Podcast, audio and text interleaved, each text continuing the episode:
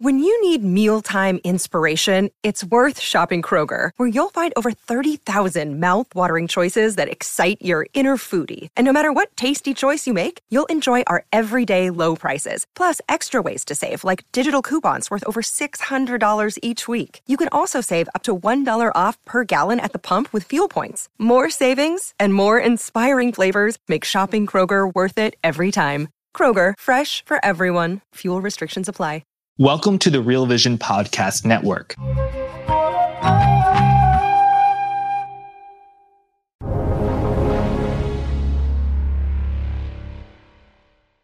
Welcome to the Real Vision Daily Briefing. It's Friday, September 24th, 2021. Today I'm joined by our CEO and co founder, Raoul Pal. Raoul, welcome. It's good to be here. As you can tell, I'm in Little Cayman, which just makes me very happy when I get over here. I know most people think Grand Cayman's quite a quiet and charming place, but Little Cayman's something special. So I'm very happy to be here for the weekend. How many people on the island, Raoul? Well, right now, both two of the hotels are closed because it's off season. So probably, I would guess there's about 100 here right now. Wow. And at peak wow. season, when everybody's here staying in their houses, it's probably 200. Mm. Beautiful place, though.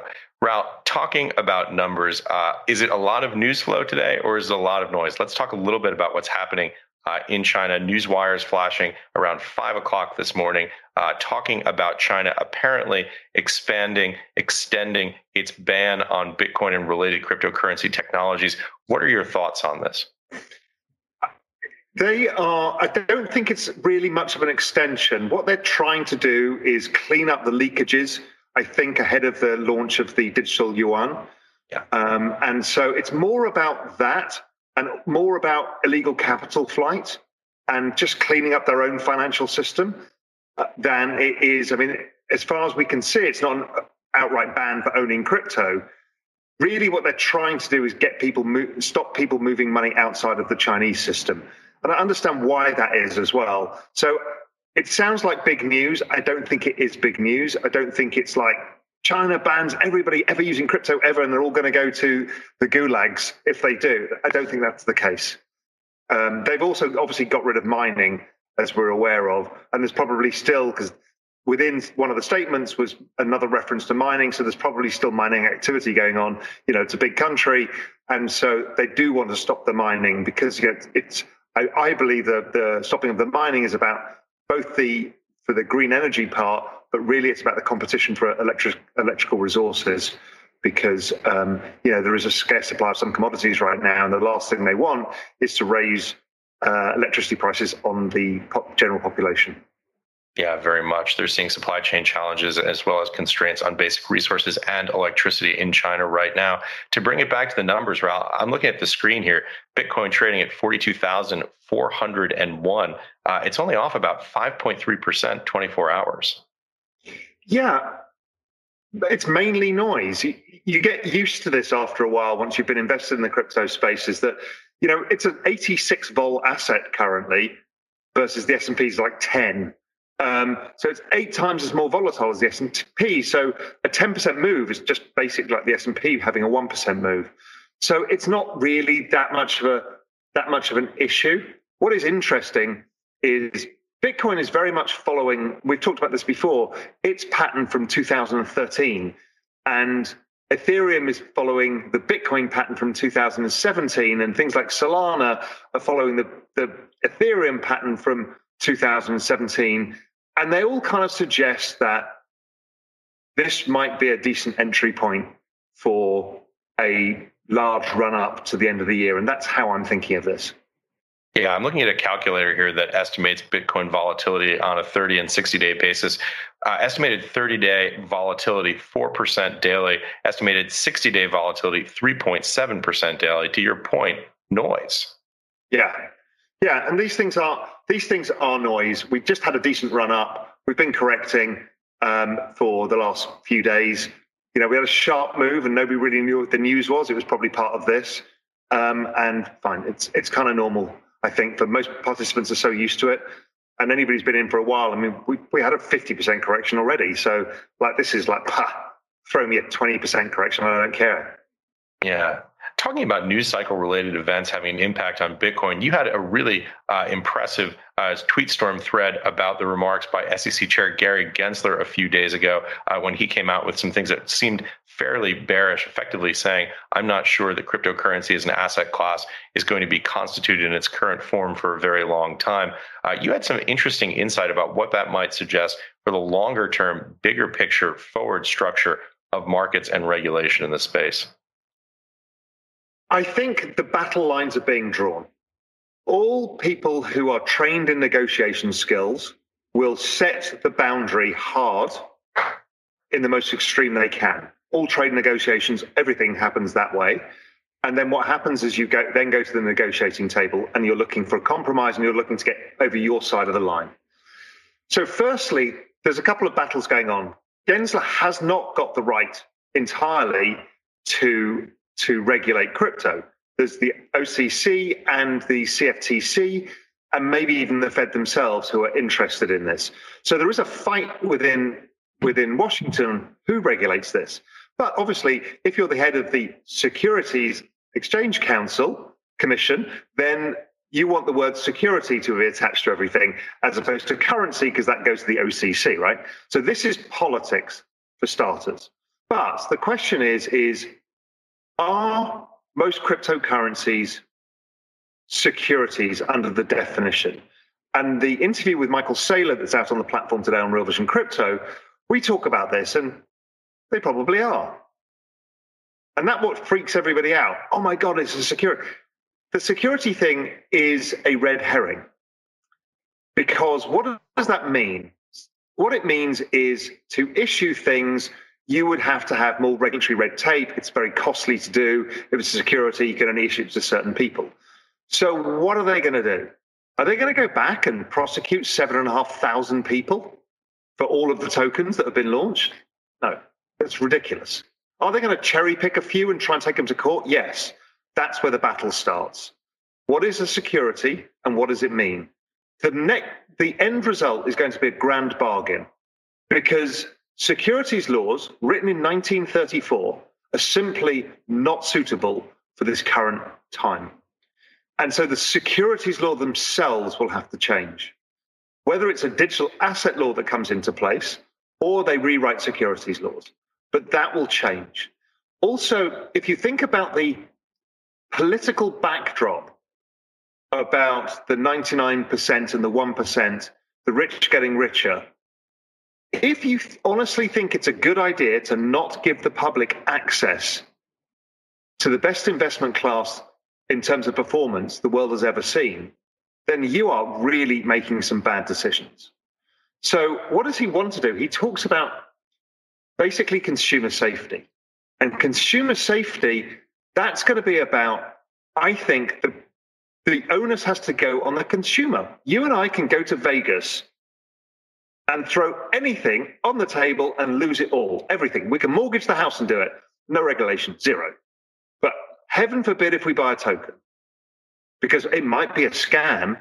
Really, is that if that's the issue, then firstly give people warnings you know, you, maybe the exchanges say if you want to buy this, you have to understand it's a high risk asset because it's a low market cap, and therefore you should you should be aware that you could lose everything. That's okay.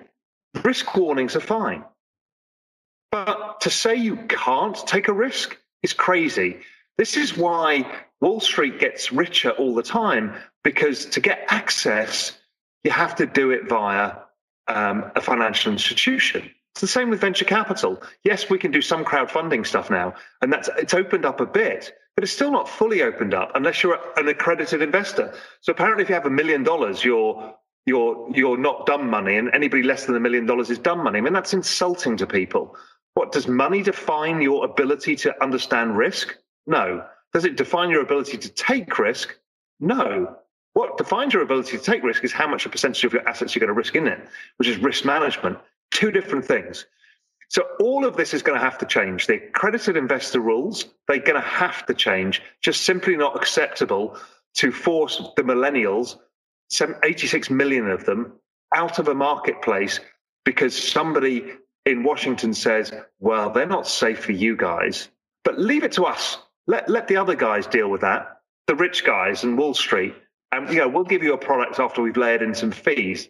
No, just not going to happen. So there is a fight that's going to come. The industry will not accept this, and there will be a compromise because we know there's KYC, we know there's AML. Those are without question going to happen. Tax compliance without question will happen. And then beyond that, there has to be risk warnings, caveat emptor, let the buyer beware. And there has to be some regulation, some oversight over scams. So there's maybe some way of getting back money and other insights. But but for somebody to have who's got the power, the voice of God, to say that is a scam and that is not a scam. Oh well, you know, Polkadot. Well, that could be a security. You can't invest in that unless you've got a million bucks. Or it, this is just cannot happen. If the US does this, this is the fastest growing adoption of any technology in all human history. There's 150 million people worldwide using crypto um, right now. by my estimate, we get to a billion dollar, a billion people by 2024. If that's the case, then this market is going offshore. It is not going away. And so regulating people, all you're doing is is hampering the investment choices and the future earnings of millions of Americans. So I understand what he's doing now. He's laying out the stall. Everyone's going to have to go through court cases, Ripple being one of the first ones. And then a bunch of people are going to go to court over this, and there's going to be a big fight, and there's going to be a bunch of lobbyists that are going to have to be created for the industry. So this is not going away quickly, and it's going to scare the market occasionally. And then there's going to be a lot of FUD of people on Twitter going, see, they're going to ban Ethereum as a thing. You must buy Bitcoin. All of this nonsense. Everyone just calm down. This is going to take some time and it is expected and it has to happen. We have to get the regulations changed. And the SEC will work with everybody in the end. It's too big an industry. Yeah, Raoul, that's extreme. End of, end of rant. We're going to take a quick break and be right back with more of the day's top analysis on the Real Vision Daily Briefing. You're a podcast listener, and this is a podcast ad. Reach great listeners like yourself with podcast advertising from Libsyn Ads. Choose from hundreds of top podcasts offering host endorsements, or run a reproduced ad like this one across thousands of shows to reach your target audience with Libsyn Ads. Go to libsynads.com now. That's L I B S Y N ads.com. Welcome back to Real Vision's Daily Briefing. Let's get right back to the top analysis of today's markets. I mean, we should just end the show there. That's so perfectly well said. And that's such a frame on where we find ourselves here in 2021. You talk about the income inequality aspect of it. You talk about the basic and fundamental fairness question about who has access to which financial products. Uh, we have plenty of risk in our lives. People are trusted to make their own decision. I can get in a cab and go uh, to East Rutherford, New Jersey right now and lay my full paycheck down on the Giants game. Uh, but I'm not, you know, if you're not an accredited investor, you can't invest uh, in this or that security. Look, by all means, as you say, full, go ahead.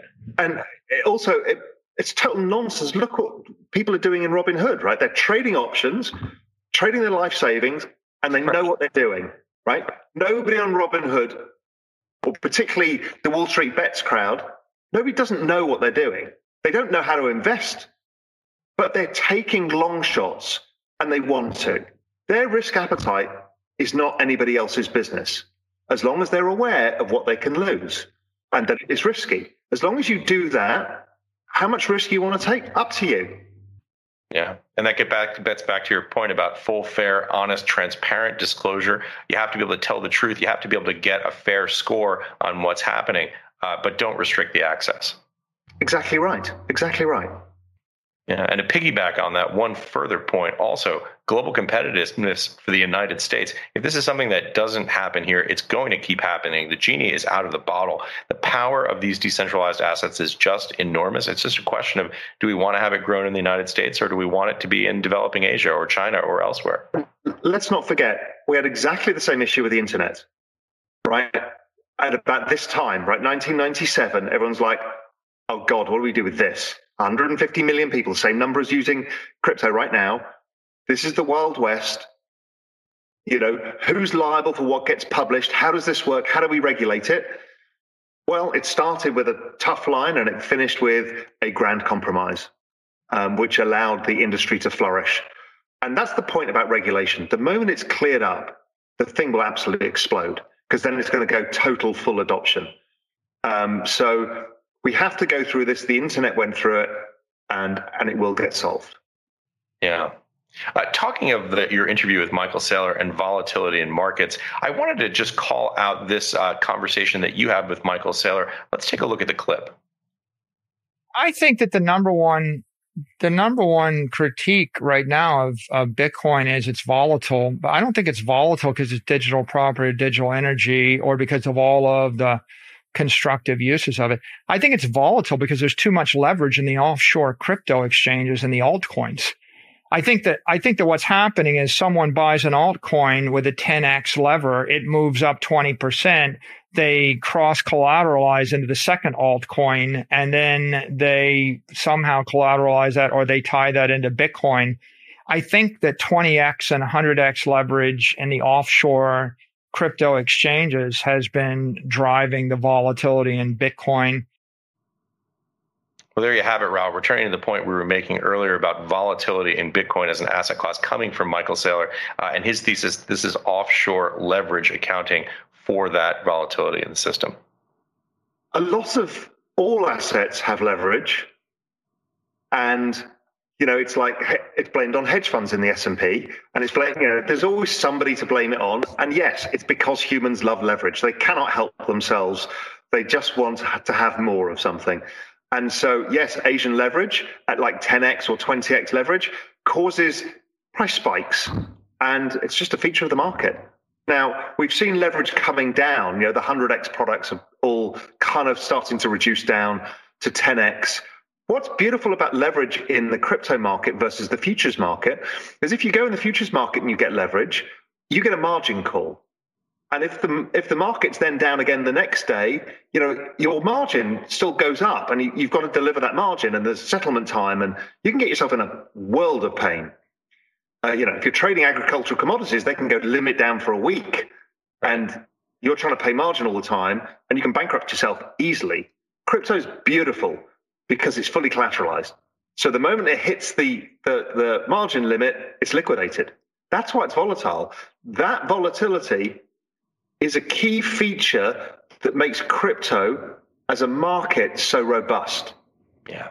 Because you can't have a situation where somebody can't meet their margin call because there are no margin calls because it's instant liquidation. So you're trading off the big risk for these smaller risks. Yes, and mar- you know leverage can build up in a bull market, so the, the, the risk can be bigger, but over time you, you you don't have the institution going under side of the issue or you know big investment house going under it's it's not a feature of the space within retail obviously we'll screw that all up because the hedge funds will take too much leverage and somebody else will you know that's humans we just always abuse leverage Ralph, some of our best friends are traders and we know if they could get 20x leverage on claims on your gas monkey t-shirt they would trade it Exactly right.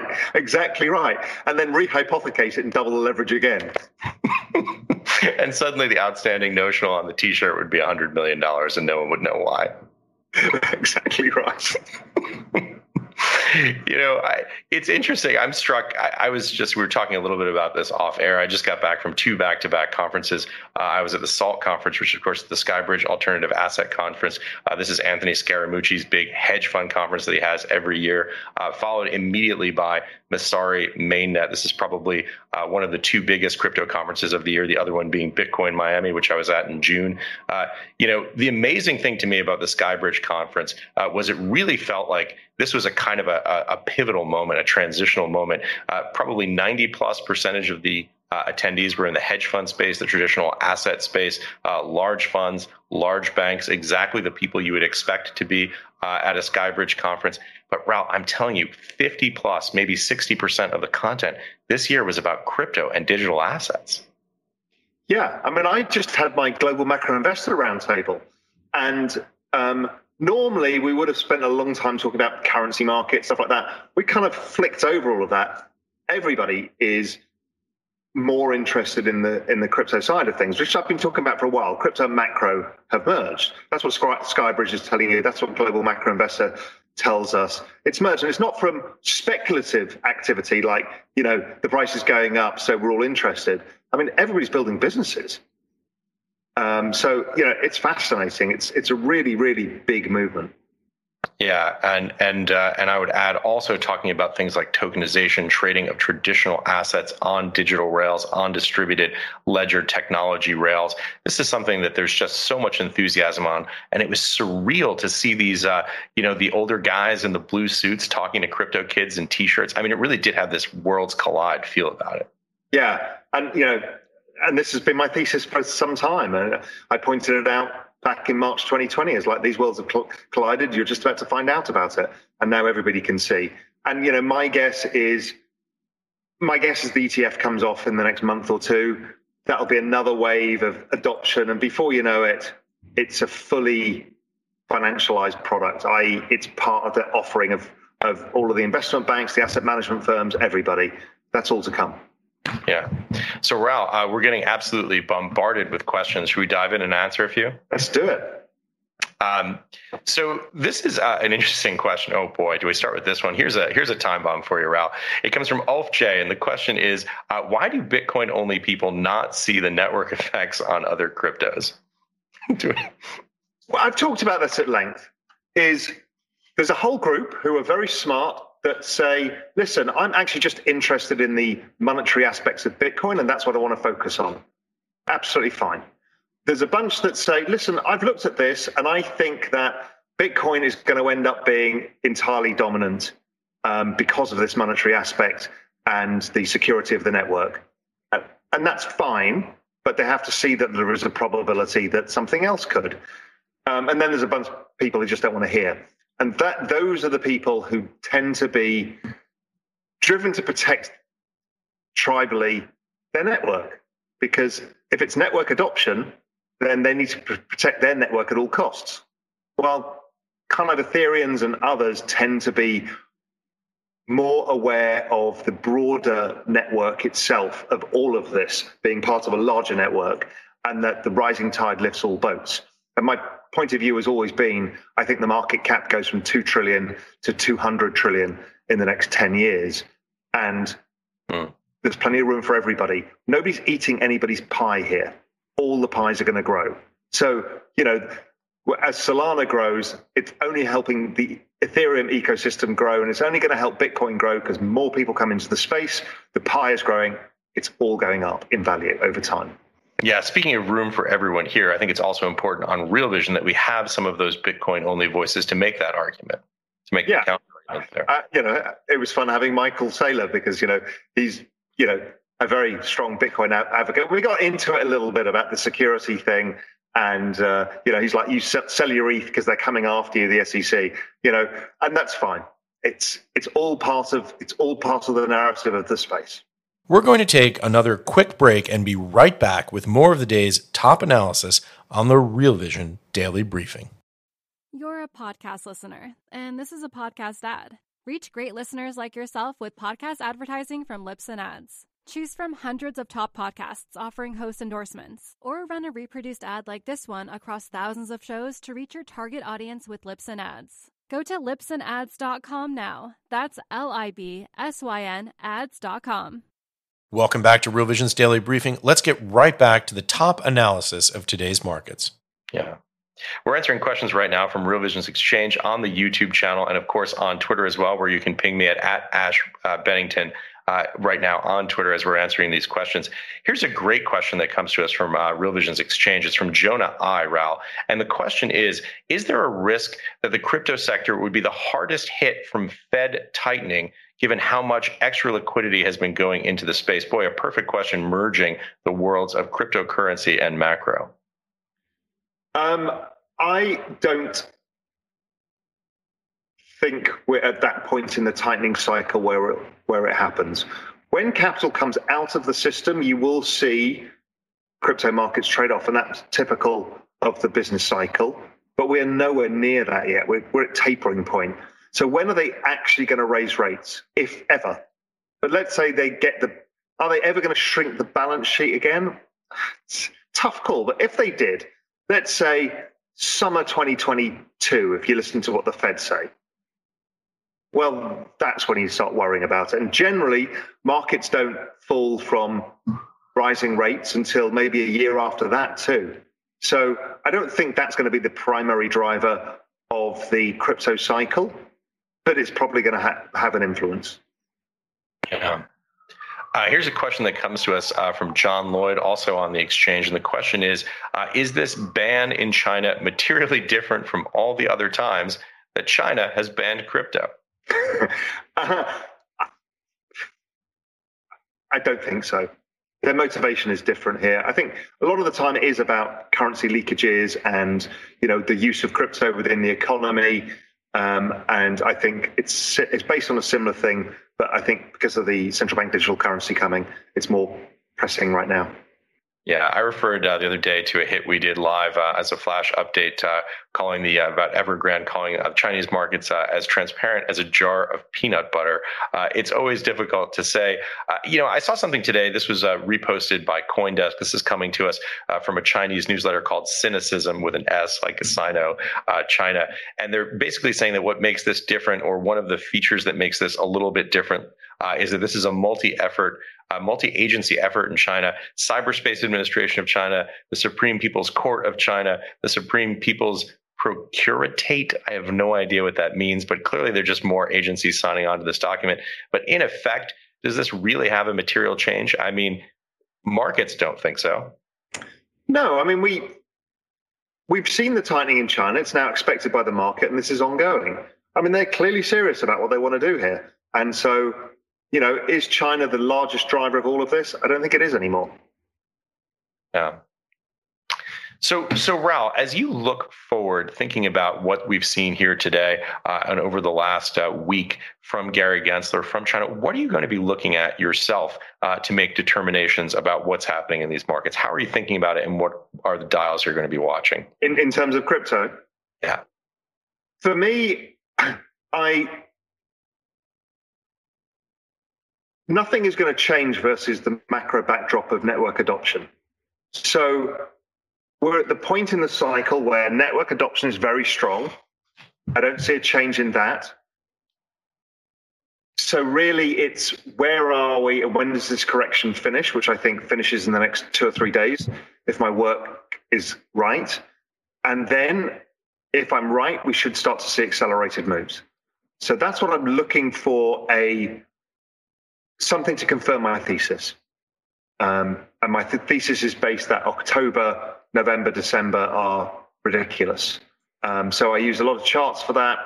Start to look at you know how some of the, the other protocols and tokens are performing versus Ethereum and Bitcoin, because we should see a further out on the risk curve still. So we should see you know over time that um, that Ether Bitcoin cross I think that's uh, got almost up to the 0.08. It came down again. Where is it now? Um, 0.07. I think once it goes through 0.08, that'll be the that'll be the signal for the next phase in this whole crypto market, which is usually the rewarding phase. But it's just a thesis, and it could change. So I don't know. But you know, I'm not changing or doing anything. You know, I added I added the dip last week, earlier earlier this week and I have no cash left to put in the market. So that's it. yeah. Um, I should add, obviously, on Real Vision Crypto, much more coverage on this from a macro perspective. We're going to be doing that. Uh, and to your point about other coins, boy, I have to tell you, Mainnet, some really fascinating emerging technology that we're also going to be covering on Real Vision in terms of uh, new tech, new coins, uh, just new interesting things that are happening in the space. Uh, really looking forward to doing that. Raoul, I mean, I know we're we're getting ready to run out of time here, and I don't want to do an other than that, Mrs. Lincoln. How is the play? Uh, but what else are you seeing uh, in markets right now? Uh, possibly, how does crypto tie in with the broader macro picture? Uh, and what else are you thinking about? I mean, the, the, only real feature of this market has been the slight rise in bond yields after the Fed. Um, and I think they're at the top of the range now. They got to the bottom of the range. They tried several times to break lower. The dollar has tried several times to break higher and failed. The market's still trying to figure out this inflation deflation thing. I did a great interview with David Rosenberg today about this. Um, he's firmly in my camp that any move higher in bond yields is a red herring um, because of the fiscal cliff that's coming, uh, plus the amount of demand that got pulled forward last year, um, plus maybe what's happening in the employment market, plus what's happening in China, plus the rising prices on gasoline, cars, other stuff that we're seeing is stalling demand. So I'm looking at that still. So that's the big focus. Problem is, is you know I come on this once a month, once every three weeks, and I'd say the same thing because macro gets one data point a month. Right. The rest is market noise, and the markets have also said we don't really know what's going on. So let's see. So everything's been in a very sideways range for a while, and macro, as I've always said, is like waiting for a bus. you, you sit around, no buses come along, then they all come at once. So and I mentioned that the last time before. So that's the buses. I think the crypto bus is about to be the rocket ship that I mentioned last time. we'll get more crypto rocket bus tweets for sure. Raoul, as we come to the end here, final thoughts. Final thoughts are really um, the summer's drawing to an end. Enjoy the beautiful weather, get some time off. Crypto trades 24 7 it'll drive you nuts. Just go outside, enjoy nature. Right, you're going to have to explain to me this concept of time off at some point. Yeah, me too. I need to explain it to myself. Raoul, as always, it's such a pleasure to do this here with you. Always fun. And thanks for everybody joining us on Twitter, on the exchange, on Real Vision, on YouTube, and everywhere else. Thanks for watching, everyone. Have a great weekend.